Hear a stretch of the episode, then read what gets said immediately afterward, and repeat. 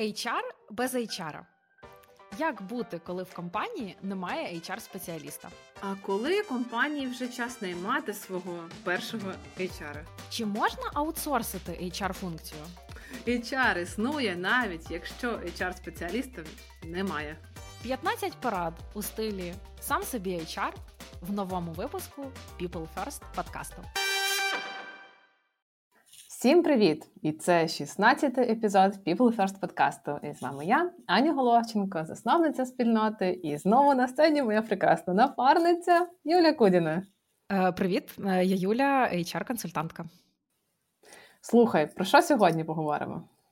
Е, Мені здається, що у нас дуже непогано виходить е, змінювати е, цільові аудиторії е, нашого подкасту, і мені особисто це дуже приємно, тому що хочеться приносити користь і розказувати щось цікаве для різних людей.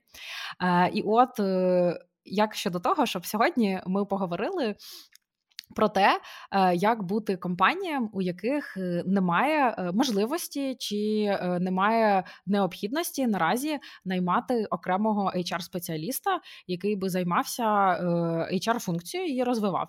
Але ж ми чудово розуміємо, що це.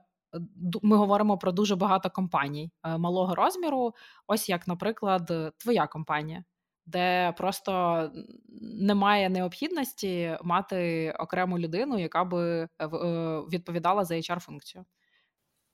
Так, погоджуюсь, давай про це поговоримо. Давай присвятимо час не тільки тим, хто вже займається HR професійно, але і власникам бізнесу, які насправді самі собі HR, які займаються і насправді рекрутинговою функцією, залученням працівників, онбордингу, перформанс-рев'ю і усім, усім. звільненням так само так.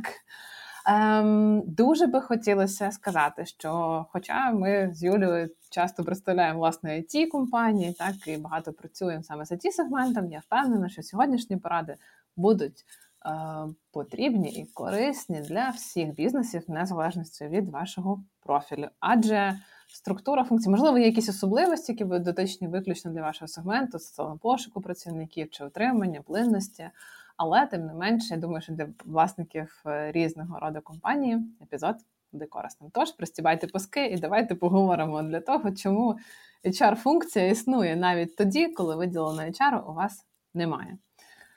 Юль, перше питання до тебе. Скажи мені, будь ласка, от ми говорили про те, що от малі компанії не мають цього HR, а на твою думку, в якому ж розмірі чи стані компанії варто все ж замислитись і знайти свого першого HR? Угу. Це дуже актуальне питання. Я якраз е, буквально минулого тижня на курсі е, Employee Lifecycle Mastery з студентами його обговорювала. І взагалі є багато різних думок стосовно того, коли час.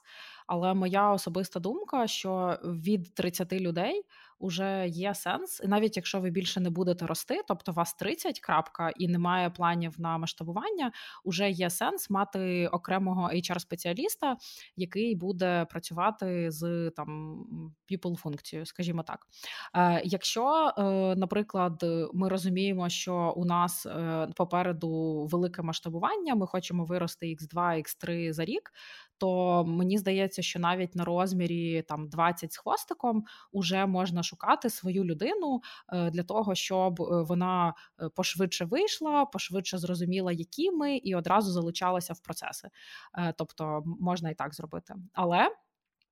Книжна версія в HR-літературі часто можна зустріти, що першого HR рекомендують знаходити, коли в компанії порядка 50 людей вже.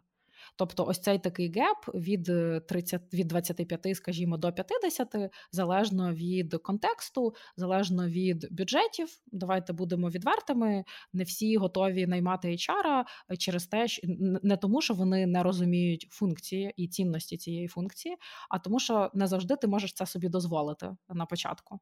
Е, тому різні причини можуть бути не наймати одразу. Слухай, я з тобою погоджуюсь по цифрам. Але я би трохи інакше взагалі це питання формулювала. Знаєш, часто, коли там і мене теж питають, а коли треба свого першого HR наймати, всі очікують якусь магічну циферку, типу 20, 42. 30, 50 людей.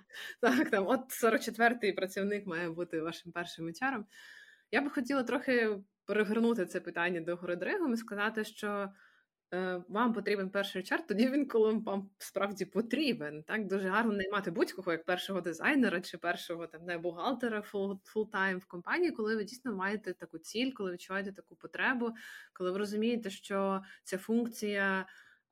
Дуже вам горить, болить, і найнявши правильну людину в компанію, ви зможете підсилити себе, так і друга частинка це коли вам треба, і коли ви бачите такі цілі. Та ти говорила про зріст, але тут одразу мені такі окей, ми бачимо зріст, але нам тоді треба побудувати рекрутну функцію спершу, е, паралельно з тим починати розбудову якоїсь hr функції. Тоді ага, можливо, вже і бухгалтерія пішла, і якісь інші ще питання.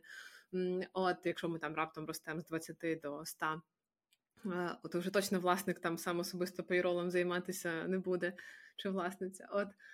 Е, але власне про цілі мені б хотілося теж в першу чергу, якщо ви розумієте, що е, ваш навіть фокус як власника бізнесу змінюється, і ви хотіли би зайнятися, наприклад, і перейти більше в умовно в маркетинг, в sales, так і зовсім би там, або менше би хотіли займатися різними інтернал штуками.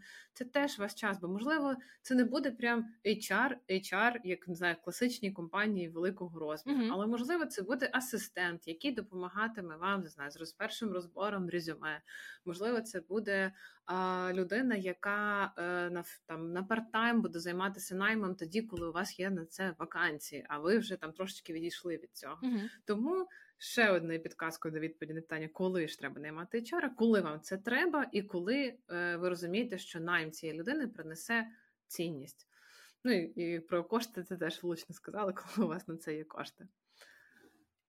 Так, А що робити, якщо все-таки HR немає? Чи можна його аутсорсити, як на твою думку? Чи можна якісь Ну, бо ми часто знаєш, теж хотілося б розставити крапки над «і», коли ми кажемо HR, у нас тут і пішов і і якісь базові лігал питання, і питання по е, найму, утриманню, там не знаю, бренду роботодавця, е, L&D, звільненню і так далі. uh Якщо б ми говорили про те, що з цих функцій, наприклад, у нас ще немає HR, що мені, як власниці бізнесу, ти б могла порекомендувати, подумати, заутсорсити не зовні, або знов таки парт-тайм взяти mm когось.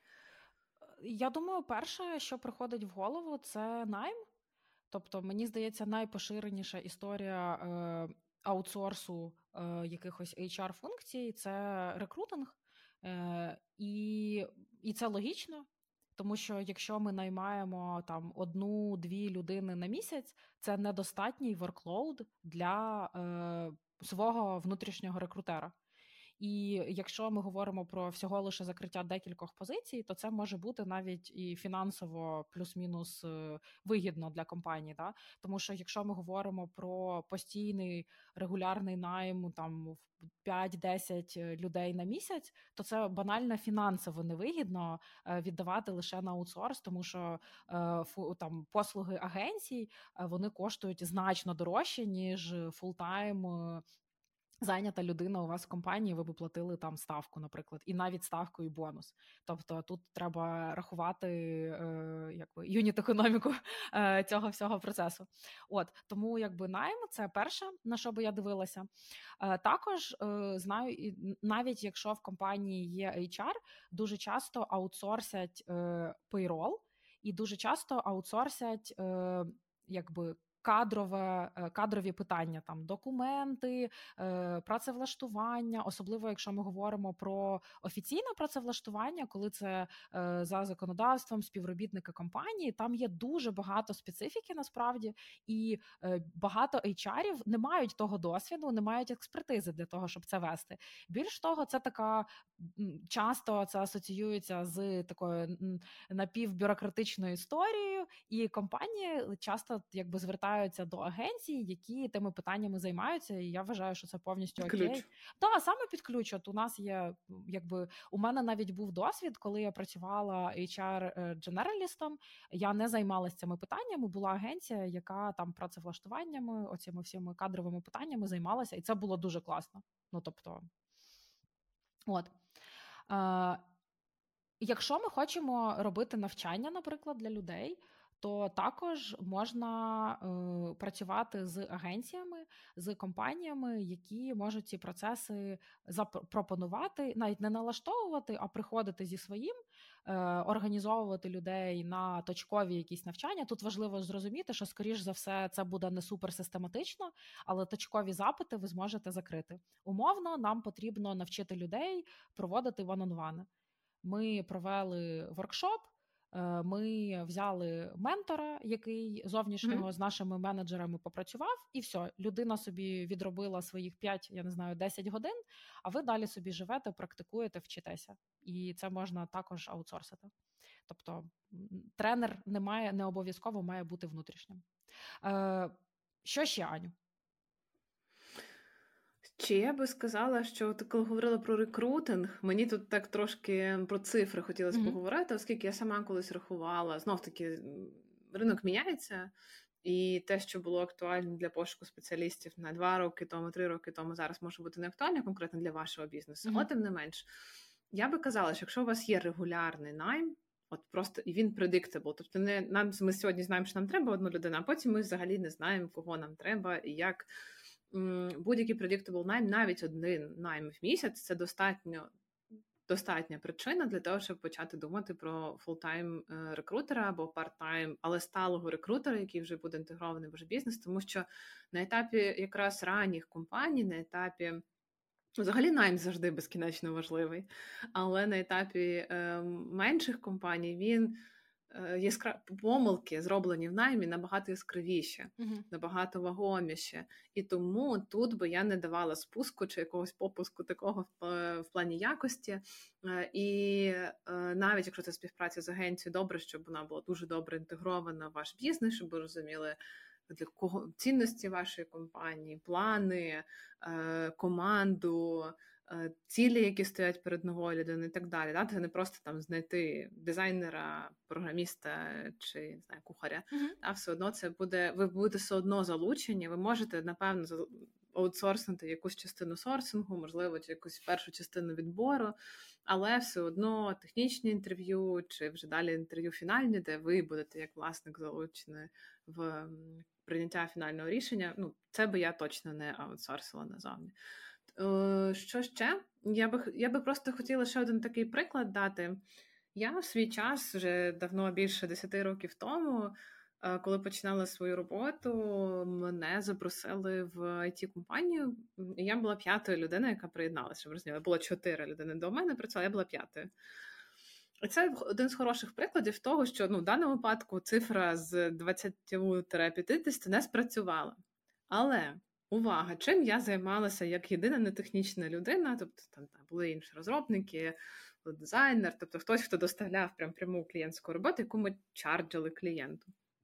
Так ось, часто в моментах, коли ми говоримо про малі компанії, цінуються люди швейцарські ножі, ті, які можуть робити одночасно багато різних функцій. Я почала, звісно, там банально не хотіла займатися якимось, як людям гроші платити, там не знаю, як е, е відпустки рахувати, чи там де відмічати. А, інвойси клієнтам почали від, виставляти.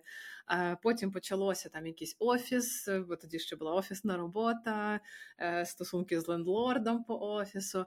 Далі я почала брати на себе якісь pm функції на проєкті частково там підкюєювала, якщо це можна так назвати, тобто була тестувальником, е, писала документацію, коротше, чого тільки не робила. І тільки коли ну і наймала людей, ясна річ, теж наймала, онбордила.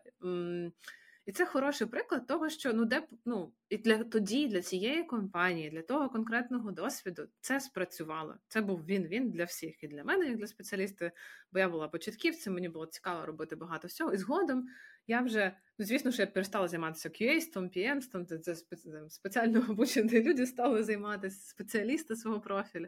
А я далі вже займалася people функцією досить довго все одно продовжувала сама наймати, і вже тільки-тільки там ген-ген потім там не знаю, з'явився full-time бухгалтер, з'явився е, спеціаліст по роботі з офісом, mm-hmm. там на закупках там кави е, і якихось інших таких офісних речах.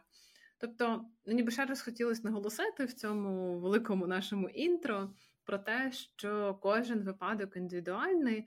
Якщо ви, як власниця бізнесу чи як власник, задумуєтесь про те, що от зараз ось такого профілю людина, яка буде займатися навіть шістьма різними функціями, не обов'язково виключно е, HR-ом, і вам вона дуже треба. Угу. Попробуйте таку людину знайти, тим паче, що зараз ринок дає можливість наймати спеціалістів класних, які в пошуках роботи, які знов таки готові, можливо, відкривати, пробувати щось нове і десь стартувати трошки з таких більш різноманітних позицій.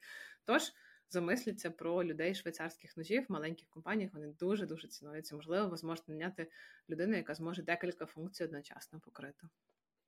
Клас, так, це гар- гарне доповнення. Ну що, погнали далі? Так моя велика ключова думка, знаєш, як часто кажуть з корпоративної культури, що вона існує, навіть якщо ви нею не займаєтеся. Так само і hr функція як тільки вас стає двоє, троє, четверо, п'ятеро, десятеро і так далі в компанії, вона все одно існує, навіть якщо ви думаєте, що її нема, або у вас немає HR. Ми б дуже хотіли сьогоднішній час присвятити простим порадам, часто порадам без бюджету, які б ви могли, як власниця чи власник бізнесу, застосувати у себе в компанії, е, поки у вас нема своєї виділеного професіонала е, в сфері HR. Як би ти порадила нашим власникам і власницям працювати з наймом, поки немає HR угу. і рекрутера?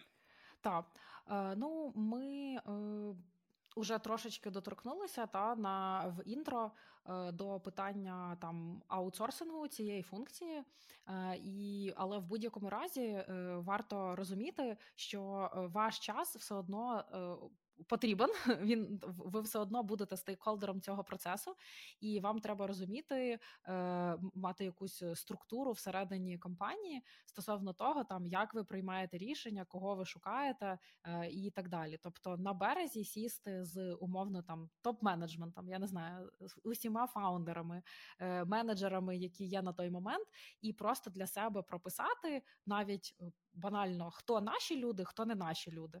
У, можливо, у вас скоріш за все, у вас ще немає понять наші цінності, там наша місія, я не знаю, описана культура. Це нормально, що цього немає на початках існування вашої команди компанії.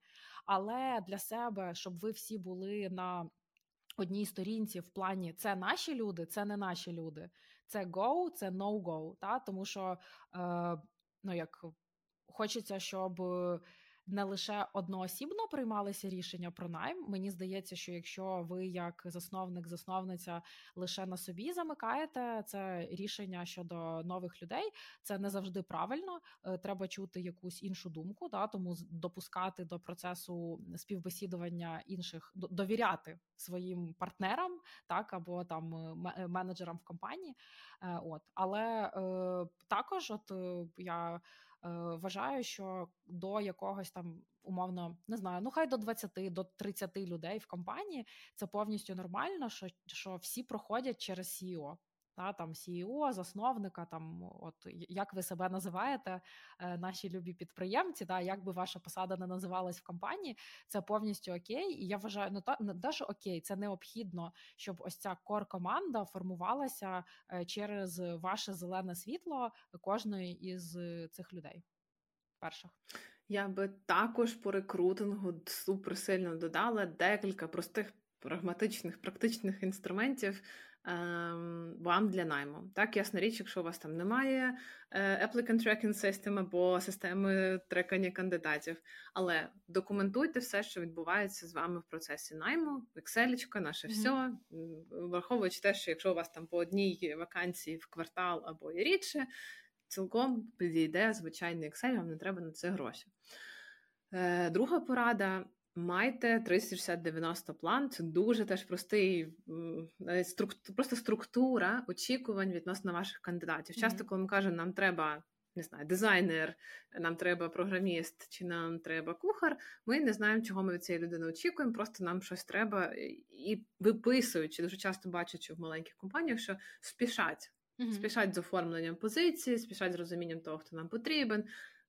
А часу обробляти неправильних кандидатів немає. Тому, будь ласка, ось цей preparation фазу, да, тобто час час на підготовку це один з найдовших, але найцінніших моментів рекрутингу е, в маленьких компаніях. Mm.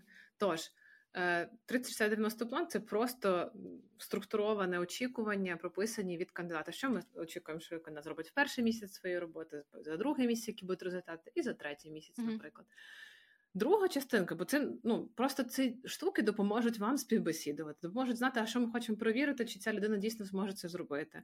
Це легко буде проговорювати в плані очікування до кандидата. Ага, ми очікуємо, Юль, що від там ти за три місяці зробиш ось це. А mm-hmm. ти можеш сказати, слухайте, ну я такого взагалі не вмію робити, або мені це звучить як нереалістичний mm-hmm. план. Це допоможе вам зробити теж трошки менше помилок. І третій інструмент, тобто документування, 30-60-90 план, і третій інструмент це якісь базові скоркарди. Не переживайте, якщо ви не знаєте, що це за слово. По-перше, у нас навіть є відкритий вебінар на тему скоркардів, але якщо зробити щось супер просте, я би сказала вам, як власницям бізнесу, виписати 5, максимум 7 критеріїв, по яким ви будете оцінювати людину по шкалі від 1 до 5 де один це все супер погано і точно no-go, е, і п'ять це супер, типу buff expectations, е, людина повністю проходить і добре виконує. Це можуть бути якісь ваші, е, не знаю, наприклад, там. Як людина комунікує, да, там communication skills, можуть бути там окей, я англійську я окремо оцінила, бо мені це супер важливо. Наприклад, досвід оцінюю з там міжнародними проектами, або або що. Да? Тобто просто якісь критерії, які ви по яким ви будете оцінювати і м, якимось чином градіювати кандидатів. Це допоможе вам створити порядок, а не тільки наймати по відчуттям інтуїтивним. Не знаю, цієї людини горять очі, беру на роботу. Або тут якась нам хімія між нами відбулася. 30-90 е, план перед тим, як ми робимо скоркарду, да, або певний там набір критеріїв, по яким ми хочемо шкалювати кандидатів. Е, власне, якщо ми знаємо, що ми очікуємо, то ми знаємо, які навички або що ми будемо шукати в кандидатах для того, щоб оцінити оцінити їх. mm Ну і як тільки у вас є скоркарда, от ви я просто сама для себе це пробувала робити, і багато разів на цьому повелася, коли спершу спішила провести інтерв'ю, а потім така. А що я встигла оцінити за ці годину? Ми гарно поговорили, а я але я взагалі не знаю, чи людина впорається з тою роботою, яка мені треба. Тобто, наступний поінт це питання. Або якась невеличка структура. Дуже добре знати, що ми хочемо перевірити, і як ми це перевіримо. Тобто, це можуть бути якийсь кейс, можливо, ми дамо а от там не знаю, як людина пише, ми дамо маленьке тестове, або попросимо надіслати попередню роботу, якщо ми хочемо дійсно перевірити навички там письмового спілкування. Якщо ми захочемо побачити, як людина там презентує, ми дамо їй теж щось на домашнє завдання, де вона приготує презентацію, і потім покаже. Тобто придумайте структуру вашого рекрутного процесу, який допоможе виявити ті критерії, які ви склали собі в табличку. Англійська, на якому етапі ви її перевіряєте? На етапі резюме просто провірили на і поставили галочку, що там вказана англійська, чи ви говорите англійською з людиною. Тобто структура це наше все, і це допоможе вам уникнути, не знаю, напевно, 80% помилок, е, е, або принаймні спростить і підготує вас до найму. Угу. Е, Мені із того, що ти сказала, напевно, найбільше зрезонувало е, про е, відчуття, бо я занадто часто в практиці стикалася з кейсами, коли менеджери приймають рішення стосовно найму через фразу Мені здається, що людина така, мені здається, що вона наша, мені здається, що вона нам підходить. І е, я щиро вірю в те, що в якийсь момент у кожного з нас розвивається gut feeling, та, коли ти уже там тисячі. Е, позицій закрив через тебе пройшли тисячі кандидатів. Дійсно, є відчуття, типу, мій не мій але супер важливо підкріплювати ці відчуття фактажем. Бо ми так далеко не заїдемо. І давайте так, любі підприємці. Найм це супер дорого. Бо ви витрачаєте свій час, найдорожчий час, який би ви могли витрачати на створення, розробку чогось нового, вашого продукту, ваших послуг і так далі. Тому не забувайте про те, що ця підготовка вона допоможе вам е, ну, засейвити е, ваш час та фінанси. От і потім е, не буде необхідності замін знову. Так, а ще дуже би хотіла надихнути, що якщо ви вже займаєтесь власною справою, будуйте свій особистий бренд. Я часто бачу все-таки, що це такі часто це йде в парі, так. але тим не менш, буває так, що повністю настільки занурені в продукт, що забуваєте про те, що це треба варто транслювати назовні. Дуже часто, власне, малі підприємства наймають людей по знайомим, знайомим знайомих рекомендаціям. Це не подумайте, яка частина ваших е, закритих вакансій була конкретно з job board ів. Якщо так, то добре, тоді це дійсно ваш. Вам треба, там, умовно кажучи, більше часу інвестувати в якийсь там career page, mm-hmm. якби навіть якщо це в якась одна сторінка в інтернеті чи просто в Notion і збудована і пошарена назовні, але тим не менше, ви мусите розуміти, які канали найму для вас працюють, навіть якщо у вас 10, то у вас вже є 9 успішних наймів, mm-hmm. окрім вас, От, і вкладати в це час зусилля, тому що. Можливо, вам зараз прям нікого не треба наймати, але щоб наняти по рекомендації за півроку, ви мусите почати підготовку вже зараз. зараз. Про вас мусять знати, про вашу компанію мусять знати, про е, те, що у вас цінується в компанії, про те, що ви робите, які у вас цілі, і так далі. Тобто робіть це органічно, про звісно, про особистий бренд у нас е, можна там годинами окремо говорити, але в рамках найму, в особливо в малих бізнесах, не недооцінюйте, будь ласка, цей аспект. Угу. Але якщо ми вже найняли людину, що відбувається далі? І що ми, як е, підприємці, можемо покращити в нашому онбордингу, угу. особливо без бюджету, як ти думаєш? Е, ну, для початку потрібно е, усвідомити, що онбординг, там перші два тижні роботи людини в компанії критичні для того, скільки часу людина з нами буде працювати. Е, є дослідження Harvard Business Review про те, що якраз протягом перших двох тижнів людина для себе вирішує. Е, і закладає це підґрунтя довгої щасливої співпраці з вами, або навпаки, вона вже підсвідомо розуміє, що ні, це не моя історія. Я тут пару місяців посиджу, поки щось інше буду паралельно шукати. І е, за моїм досвідом. Не всі менеджери, не всі управлінці розуміють е, саме важливість і цінність цих перших там тижнів е, місяця е, співпраці з людьми. Тобто, вже найняли окей, все якось кинемо за борт і попливе. Ну, не випливе, то нічого страшного. Але дивись пункт один. Ми вже інвестували купу ресурсів в те, щоб ця людина вийшла до нас. Та? І давайте е, ну, якби прагматично, здоровий прагматизм. Уже якби треба робити нормально, щоб далі ця співпраця працювала. Та? Ну, відверто. І е, так само, як ми говорили про структуру найму, так само для себе зрозуміти кор от 30, 60, 90. Чим ця людина буде займатися там перший місяць, і що їй для цього потрібно знати? Да? Давайте е, якби мати документацію.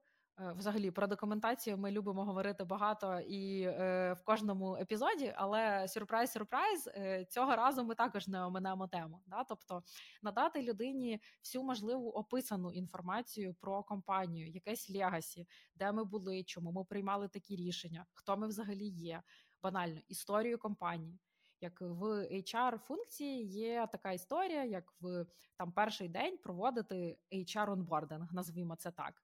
Та це банальна презентація про те. Е, Хто ми як компанія, як ми і ким були засновані, які у нас є ритуали, як ми спілкуємося, як у нас щось прийнято, цінності, місія, візія і так далі. і так далі.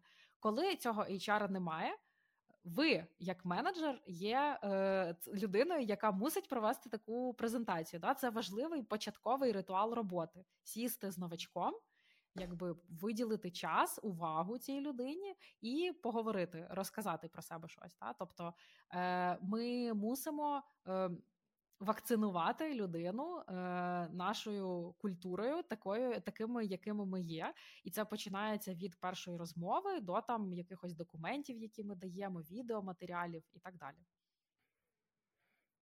Так, я так само, знаєш, от ми говорили про те, що культура існує, навіть якщо ви її не не огорнули якимись документами. Ти сказала слово ритуали, і мене так в цей момент така: о, я дуже хочу на це звернути увагу. Власне, часто, коли ми кажемо, ой, та мені ці вісі візі взагалі, типу, барабану, ми тут просто роботу робимо. Навіть якщо це так, подумайте, що у вас все одно ви не такі, як сотні інших компаній. Що саме, як ви, що ви толеруєте, а що ні для вас, як для менеджера? Наприклад, це може бути там знаю, що у вас супер важливо швидко відповідати в усіх чатах чи бути там вічно доступним ввечері. Можливо, це ваша особливість бізнесу. Для новачка це може бути геть неочевидно, але от прям швидка відповідь в чатах це те, що буде на бекграунді постійно впливати на вашу оцінку нової людини. Або ви е, дуже не любите дзвінки, ви тільки в чатах переписуєтесь. Або навпаки, у вас просто все збудовано на культурі дзвінків, не знаю, на якихось емейлах, фоллоуапах і так далі. Подумайте про той набір практичних м- таких навіть не навичок скорше, а да, ритуалів. Мені дуже подобається це слово, які у вас вже є, і це супер кльово сказати. Ага, по понеділкам у нас зазвичай це там, а по вівторках так, а комунікуємо зазвичай так.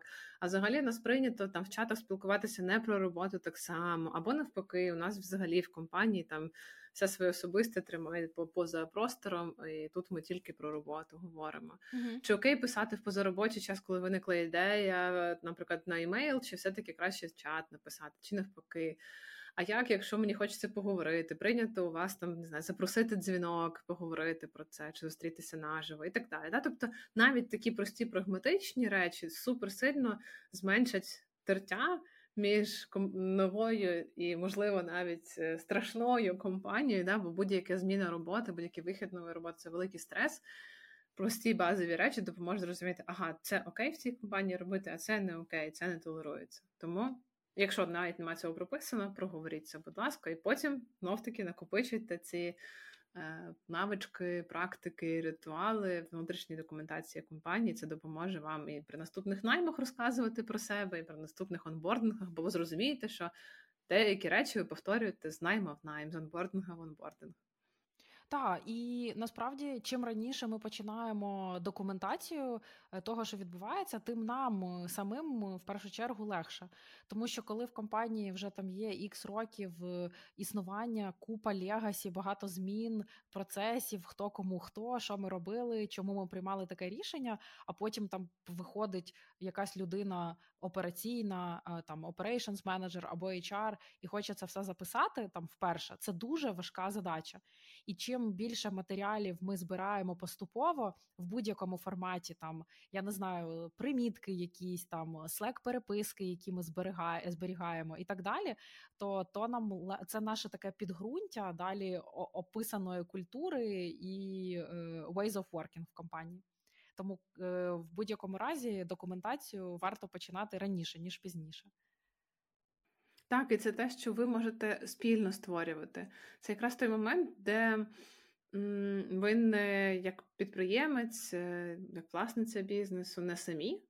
Е, враховуючи те, що, наприклад, частково це можуть бути залучені ті люди, які вже з вами давно працюють. Mm-hmm. Частково це можуть бути залучені навіть новачки. Банально, я часто.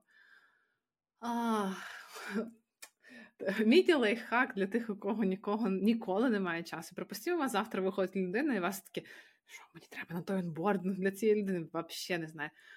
Задзвонюєтесь, от припустимо, Юля, ми з тобою зараз на дзвінку. Я така, я відкриваю одразу е, аркуш е, Google Дока і починаю: Привіт, Юля! Давай спочатку поговоримо, які доступи я тобі маю дати. І починаєш тайпати перед Юлею. Так, мені треба пошту, Google Drive, там ще щось, ще щось, ще щось. Навіть банально от створення документації на ходу, такого чек-ліста.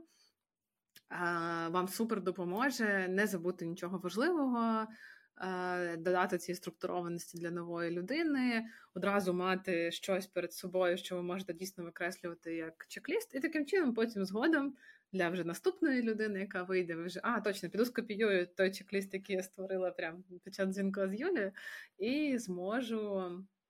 Адаптувати для нової людини. Тож, онбординг чек-лісти, взагалі різного роду документації, які повторювані дії, зберігайте для себе і спрощити собі цим роботу. Таким чином, от ми так знову таки плавно і перманентно нагадуємо про створення внутрішньої документації. У нас є окремий е, епізод про внутрішню комунікацію в компанії. Рекомендую звернутися також і до нього. Е, але поступово рухаємося далі. Припустімо, ви створили нормальний старт для людини. Ми знаємо, що ми від неї очікуємо. У нас є 30-90 план, які ми ще при рекрутингу склали. У нас є онбординг, чек-ліст, якась вже мінімальна документація. Фактично, ми вже виконали частину hr функцій. Що ж далі? Uh, ну, далі у нас, е, якщо говорити е, термінами, Е, відбувається фаза ретеншена людьми е, людини, тобто утримання, просто час, коли людина працює, робить свої задачі, і от власне існує в екосистемі компанії. Та? Е, і є інструмент управління якби people менеджменту, який я вважаю, недостатньо використовується е, підприємцями, управлінцями, менеджерами, всім, е, всіма навколо це е, зустрічі один на один. Та, Тобто, це внутрішні комунікації. Це те, як ми спілкуємося, це те, як ми будуємо стосунки з нашою командою, як підтримуємо один одного, обмінюємося інформацією. Це information flow bottom-up і up-down тобто, якби внутрішні комунікації. Так? Е, от. Е, Аню, е, чи маєш ти, от як у нас представниця команд, для яких ми робимо цей епізод подкасту, чи маєш ти ван-он-вани з в команді, там може з усіма, можливо, частково з кимось проводиш? Ти знаєш, мушу сказати, що зараз так, але не завжди так було. Особливо, коли ми були ще меншими, зараз нас 10. Ем, я сама, знаючи, наскільки це було важливо, часто забивала, бо здавалося, ну, ми так спілкуємося просто ну, перманентно. У нас немає перерв в спілкуванні, бо нас там четверо.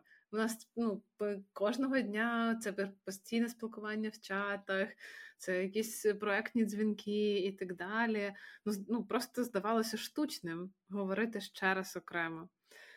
І я не вловила той момент, коли це стало вже трохи запізно впровадити. Зараз е, в мене є регулярні зустрічі з усіма моїми в команді, mm з ким ну, хто безпосередньо зі мною працює.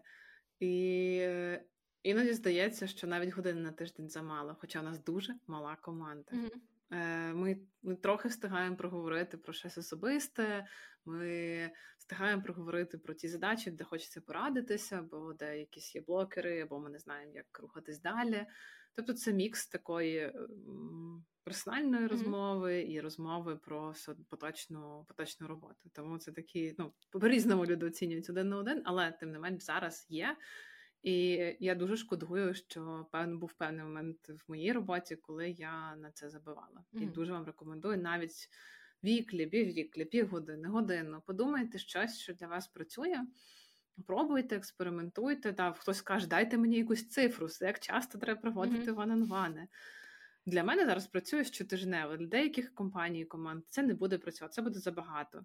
Для так. когось це навпаки буде, може, навіть і замало. Тобто думайте про те, що ну і адаптуйтеся, пробуйте, mm-hmm. експериментуйте, говоріть зі своїми людьми, і це теж дуже сильно залежить від темпів, від особливостей вашого бізнесу, від того, е, від особливості роботи нашої навіть вашого колеги, з яким ви проводите ван-он-вани. Але не нехтуйте цим, mm-hmm. адже.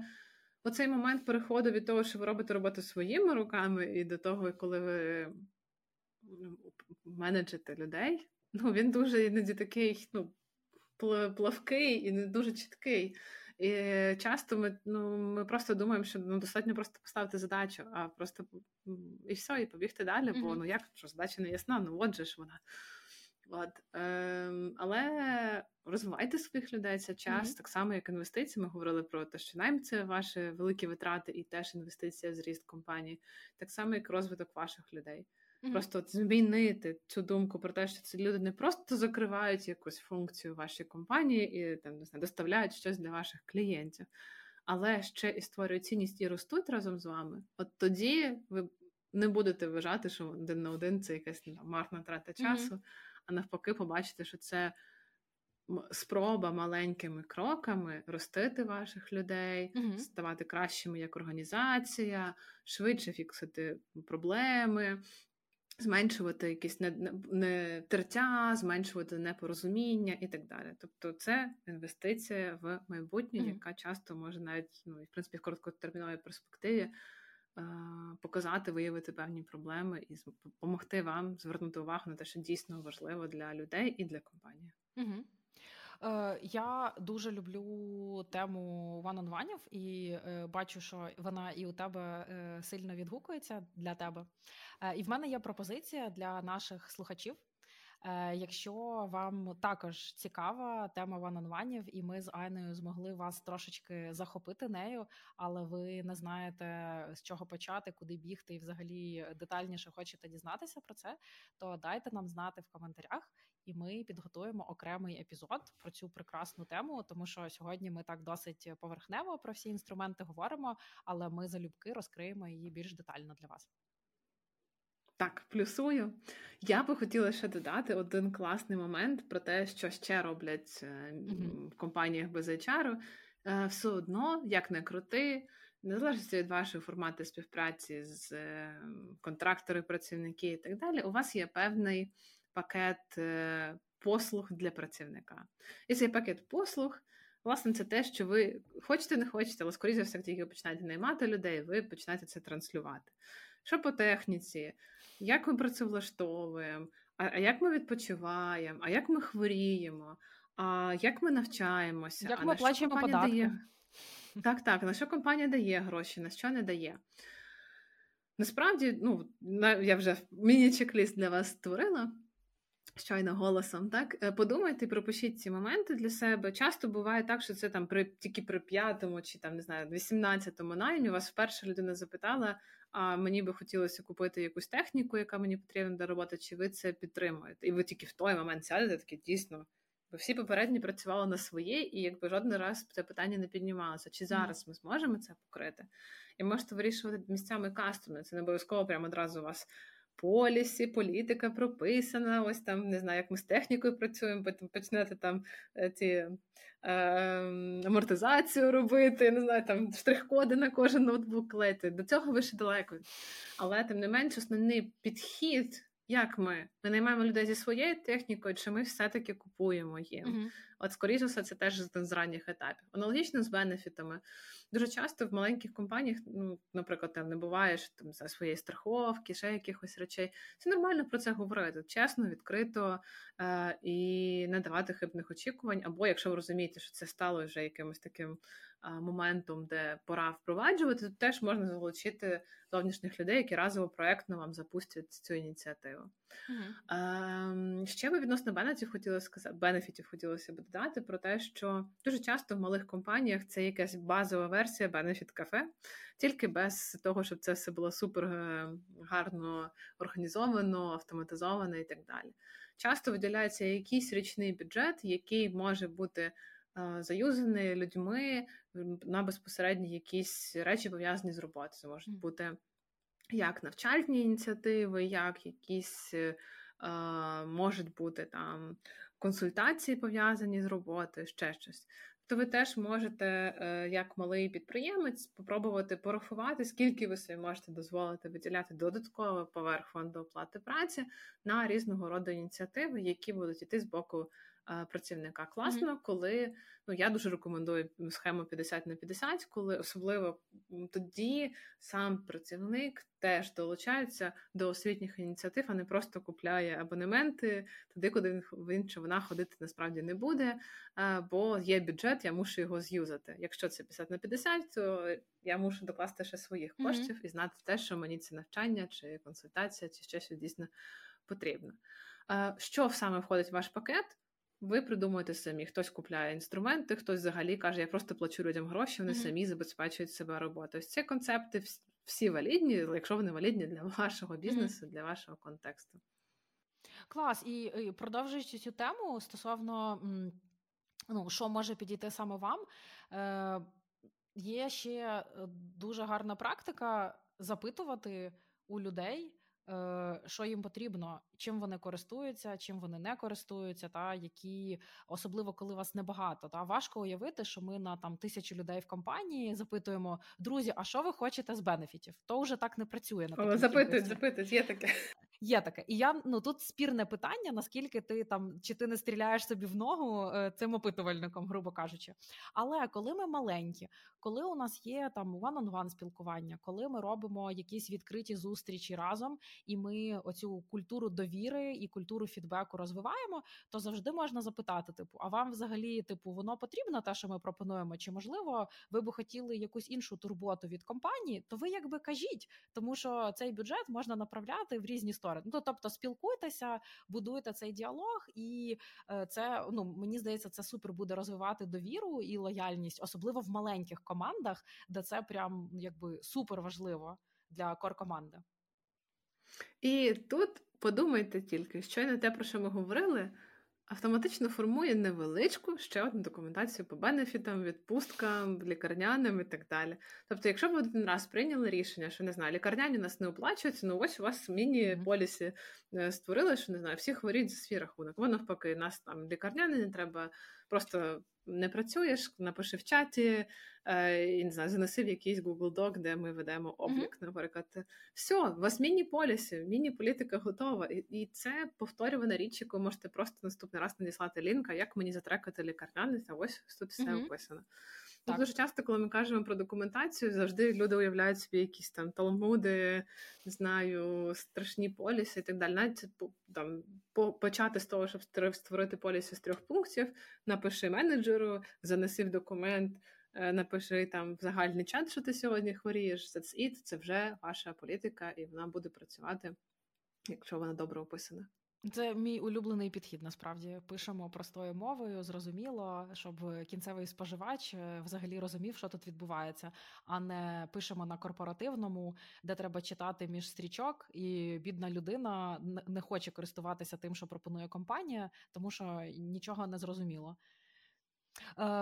Е, Аню, і ще продовжуючи тему якраз таки там бюджетів, які компанія може виділяти потенційно, і щоб люди якби розпоряджалися ними для різних потреб, е, сюди можна включити насправді і навчання. Тому що uh якщо у нас, як у компанії, немає можливості організувати якийсь там е, структурований процес навчання для всіх, ми можемо просто видавати X бюджет на рік на людину, яка може сама собі обрати курс, книгу, викладача, ментора, я не знаю, консультанта, запитати у свого менеджера, чи типа тобі ок чи тобі здається, що це в тему навчання, або не так навіть не запитати, а якби прийти з таким пропозицією і поясненням, що я вважаю, що це типу прикольно, ось чому я би хотіла піти сюди повчитися. І менеджер якби благословляє, або навпаки каже: Ну sorry, е, там е, курси вишивання хрестиком не дуже тобі допоможуть стати кращою там тестувальником, наприклад, так і ми це пробуємо, і компанія просто оплачує. Тобто, коли ми говоримо про L&D, про learning learning and development, якби про е, напрямок навчання, яким часто hr спеціалісти займаються, то е, можна починати з дуже маленьких кроків, типу бюджети на навчання, е, типу внутрішній обмін знаннями. От е, ми знаємо, що у нас в компанії є там потужні три е, людини, там три-дві, неважливо, е, які спеціалізуються в ось цих темах. Давайте просто організуємо е, внутрішній обмін знаннями, де людина якби розкаже команді, е, зробить воркшоп або просто прочитає лекцію, або це буде відкритий мікрофон. і Ви всі можете задати питання тій людині і так далі. Вам якби бюджету нуль. Це робиться в робочий час з людиною домовляється, і якби супер бюджетний інструмент. Можна, звісно, потім віддячити спікера, але якби це частина процесу. От або якщо у нас є якийсь бюджет, можна запрошувати якихось зовнішніх точково тренерів е, або там просто експертів, які будуть такі е, навчально надихаючі заходи проводити, бо дуже часто е, функція е, натхнення вона також є частиною ось цього L&D процесу, коли подивитись, як ще можна дізнатися інші цікаві кейси, доторкнутися до людини, яка зробила щось круте, і те, що може надихнути команду до якогось ривку, і так далі. І це все можна робити без окремого HR-спеціаліста. Саме так, але знаєш, в цей момент мені хочеться сказати: Юлю, давай на секунду призупинимося і нагадаємо людям, а щоб що ми навчаємося, а для ага. чого це все? Ем, Особливо коли стосується маленьких підприємств, яких, як правило, немає величезних бюджетів. Mm-hmm. А, та пішли на якийсь курс, ну скористалися, не скористалися, нам все одно. Mm-hmm. Е, Навпаки, як правило, там кожен, кожна гривня на рахунку і кожна. Особливо, якщо ми не говоримо про те, що там не, якийсь суперскейлінг стартап, якого там на інвесторські гроші, mm-hmm. там просто на все підряд витрачається. Хоча б ну, не будемо нікого оцінювати, засуджувати. Ем, Моя думка в чому? Навчання класно будувати, коли ви знаєте, куди рухається компанія, які цілі. Ми вертаємося до нашого 30-60-90 плану, але який можна було в принципі продовжувати робити щоквартально, щорічно, в залежності від вашого бізнесу, наскільки далеко ви можете собі зараз дозволити це планування. Наприклад, і тоді ви розумієте, що для конкретного спеціаліста, наприклад, ви би хотіли для дизайнера додати він працює там в тій техніці, а хотілося б більше додати там не 3D-моделювання або ще щось. А Суперово, ось нам і потрібні курси по 3D-моделюванню. Але якщо е, і тоді, коли це навчання інтегроване в ваші цілі, або воно для того, щоб досягнути цілей, потрібно чогось навчитися, проконсультуватися, отримати пораду, дізнатися кейси назовні, тоді це пряма інвестиція в розвиток вашого бізнесу і, власне, зріст людей, які 10 разів вам ще окупиться. Mm-hmm. Часто, коли ну тобто, окей, челенджити в і в справді в любого в будь-якому розмірі компанії, будь-як чи є спеціалісти, чи немає виділеного HR, чи LND спеціаліста. Для чого? Ми навчаємося, як який це користь принесе мені як спеціалісту, який це користь принесе бізнесу. Тому я би з того, що я рекомендувала зробити навіть без HR, і продовжувати це робити постійно, це ставити цілі проектні, компанійські, залежно те, що вам зараз доступно, mm-hmm. на те, що ви маєте вплив, і тільки після цього приходити до навчання. Тільки після цього і простіше буде, якраз якщо ми говоримо вже про постановку цілей, і давати якийсь відгук, mm-hmm. говорити про так зване той перформанс-рев'ю, де по ідеї самим процесом організації, створення влаштування займається окремо виділений HR, але ви, як підприємець, можете через цілі управляти mm-hmm і вже їх там робити декомпозицію цих цілей, ставити якісь вже тижневі плани, mm-hmm. місячні, квартальні і так далі. Розуміти по тому, як ви будете оцінювати цю людину, наявність цілей і критеріїв якості оцінки допоможе вам е, опанувати ось цей перформанс-рев'ю на мінімалках. Mm-hmm. Так. Все все вірно. Е, Що би що, вчимося. Е, Окей, Аню, виходить, що е, ми з тобою за ось цю трохи менше годинки, що ми спілкуємося. Ми ми пройшлися майже по всім етапам життєвого циклу співробітника, де по великому з яким по великому рахунку зазвичай працює HR і робить дуже багато різних е, проєктів на кожному з них. Але бейбі-степи, е, таке найважливіше, ми з тобою згадали.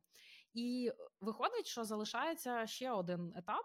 Е, коли людина е, пропрацювала ікс часу з нами і вирішила рухатись далі. Або, наприклад, ми вирішили завершити співпрацю там з ряду можливих причин. І я вважаю, що прощання є не менш важливим елементом роботи з людиною, ніж залучення, тому що ринок праці зазвичай е, не такий великий.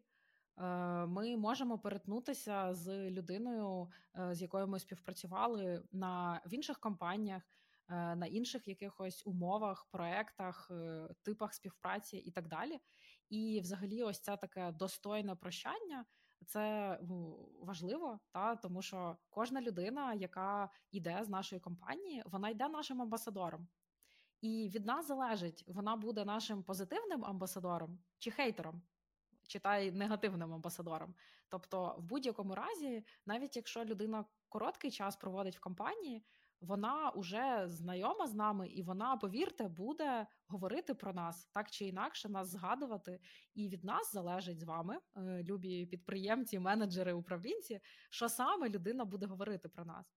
Е, тому е, подумайте про те, е, як би ви хотіли відпускати людей. Та і на як ви які умови ви готові надавати потенційно? Та як ви хочете це індивідуально обговорювати? Скільки часу ви можете дати людині відпрацювати, або і це стосується і там добровільного виходу з компанії, і звільнення. Ну тому що ну це життя людей звільняють з компанії, це нормально. Просто це можна дуже по-різному робити, так щоб ну якби хтось не хотів більше з вами ніколи в житті спілкуватися, або навпаки, з посмішкою згадувати той час, що людина провела в компанії. І е, про якби подумати, як ми це як компанія готові робити, е, також е, дуже важливо. Від себе додам, що, по-перше, у нас є окремий епізод, який стосується як звільняти екологічно, і згодом вийде ще стаття на цю тему, тому кому в якому форматі зручніше споживати контент, знов таки будемо вдячні за ваші відгуки. А я знову вертаючись до такого Юля сьогодні візіонерський погляд. Я такий так, прагматичні так, чек-листи прям прям прям пішли. Тож, підказка для вас, дорогі е, власники і власниці невеликих компаній. Е, ваш офбординг часто це асиметрія до вашого онбордингу. Тобто, якщо ви там ряд е, той чек-ліст, який ви сподіваюся, створили, поки слухали нас на моменті онбордингу, ви можете його перегорнути і з, наприклад, дати доступ, забрати доступ, так. Е, навчити чогось, задокументувати ті знання, які ця людина має відносно проекту, передати, навчити комусь наступній людині і так далі. Так? Подумайте про те, що часто в момент офбордингу ви так само мусите не забути попіклуватися про все важливе, е, організаційне, фінансове, е, в плані knowledge, знань, які має ця людина, і зафіксувати це. Інший пункт це те, як ми прощаємося на загал. Дуже часто поява людей це велике свято. Ура! в нас плюс одна людина в команді. Трам-пам-пам-пам-пам, всі вітаються, всі якось цьому приділяється багато часу. А в момент прощання ну, намагаються якось так трохенько прикрити, там не знаю, під килим замести і так далі. Подумайте, що для вашої культури, як саме ви би хотіли прощатися з людиною. Іноді буває, звісно, що це кейс бай кейс вирішується, залежить від того, який контекст цього звільнення, але тим не менш, хоча б подяка е, на дзвінку чи подяка в чаті це мінімум must have, який є в незалежності від того, скільки років чи місяців з вами пропрацювала людина. Вона вибрала працювати з вами. Ви, скоріше за все, теж ви не ви скоріше за все, ви вибрали попрацювати з нею. І навіть якщо ви помилилися з наймом, подяка, просте слово дякую. Дуже важливо mm-hmm. почути, прочитати, а бажано ще й то, і то одночасно. От тому не забувайте, дякуйте. І ваші випускники, ті alumni, ті люди, з якими ви попрощалися, або які пішли е, від вас. Це ж пам'ятайте про найм, про побудову бренду. Ось тут вони знов нам потрібні. Вони навіть якщо ми будемо суто прагматичними якимись міркуваннями мислити, наша репутація будується роками. Ось е, чи захочуть ці люди рекомендувати нам наступних колег е, в компанії, чи можливо захочуть колись повернутися на full-time чи на part-time. Все це залежить від того, зокрема, як ви попрощалися, і, mm-hmm. будь ласка, не, не скіпайте цей момент. не... Не пропускайте, звертайте цю увагу. Так буває іноді важко, особливо коли починається там ще нова людина вийшла, або ви починаєте перебирати цю роботу на себе, поки нової людини нема. І здається, що боже, де просто би вже хтось вийшов і забрав у мене цю роботу, бо я вже не, не стягую. От в той момент мені хочеться дати підтримку, бо я сама в тому стані дуже часто була. Бо коли в маленькій команді звільняється, чи ми звільняємо одну людину це неймовірне навантаження на одного або на ще на декількох людей. Бо просто шмат роботи, особливо якщо вони overstaffed, а understaffed, mm-hmm. тобто у вас людей трошки завжди менше, ніж наявної роботи. То мінус одна людина це просто супер навантаження на декількох поруч. І от в той момент хочу сказати, та просто піди вже і і дайте мені нову, mm-hmm. і я би ну, хочу пере, перерозподілити задачі. Виникає втома, можливо, виникати злість, може виникати, особливо якщо людина сама йде, може виникати mm-hmm. якесь обурення, бо ну ти ж мені підставила, зараз у мене стільки зараз нової роботи виникає через те, що ти йдеш. Але ну, це так, це правда, виникає багато роботи, але тим не менше прощатися добре потрібно, бо ця людина інвестувала в вашу компанію, в вашу команду багато часу, багато зусиль. І, як я кажу, слово дякую, і взагалі перекомунікувати з вдячністю, мені mm-hmm. здається, неможливо. Тож, бережіть своїх випускників компанії. Так. Е, Слухай, ну мені здається, непогано вийшло е, так е, подивитися е, на життя в компанії без HR. Я думаю, що багатьом нашим слухачам може зрезонувати, що ого, а виявляється, у нас таки є HR, і це я. Та я дуже сподіваюся, що у вас є це розуміння зараз, і також мені здається, що такий аналіз він допомагає взагалі е, формувати і ставлення до hr функції, тому що якщо так детально пройтися по тому, як багато можна зробити з допомогою hr функції, то ти розумієш цінність її краще насправді та коли оце ми розписуємо все ось так детально. І тут також важливий момент, що сьогодні ми досить поверхнево е, говоримо про якісь такі речі.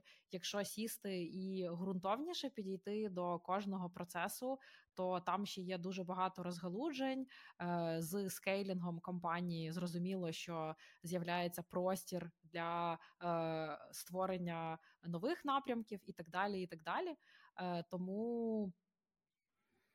Так, тому ми раді нести е, цю інформацію в світ е, і надихати вас, е, якби бути.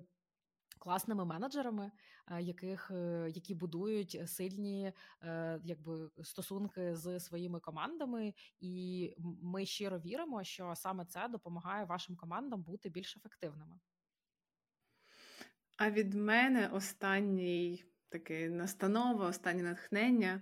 Часто, коли ви стаєте підприємцями, будуєте свої компанії, команди, ви дуже добре вмієте, не знаю, наприклад, там шити одяг чи там квіти е, вирощувати і продавати.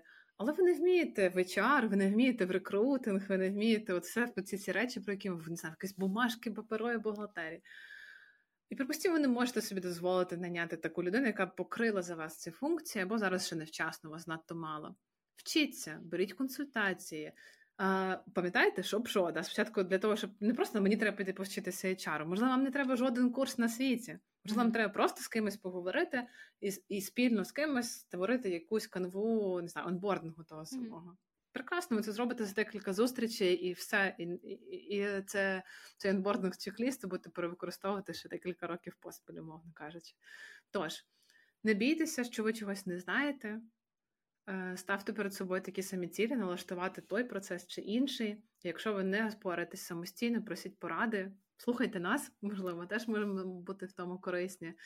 І step-by-step, такими кроками через е, те, щоб дбати за людей, через те, щоб це дбати за процеси, щоб це вам було легше повторювати це з разу в раз вибудовуйте свою HR-функцію, а згодом, я сподіваюся, ви виростете, щоб найняти свого власного HR, е, який допоможе ще винести ці всі процеси на новий рівень. Так що HR без HR можливий, ви самі і є HR, і ми вас тому дуже сильно підтримуємо. І я впевнена, що наші слухачі вже молодці, тому ми вас обіймаємо і будемо вдячні за відгуки. І якщо чогось бракує, ви теж знаєте, що ви завжди можете замовити нам нові теми, бо ми супер відкриті до того, щоб створювати контент саме під ваші запити. Пишіть кейси, питання, відгуки. Ми це дуже цінуємо. Дякую тобі, Юлю. Е, дякую і дякую нашим слухачам.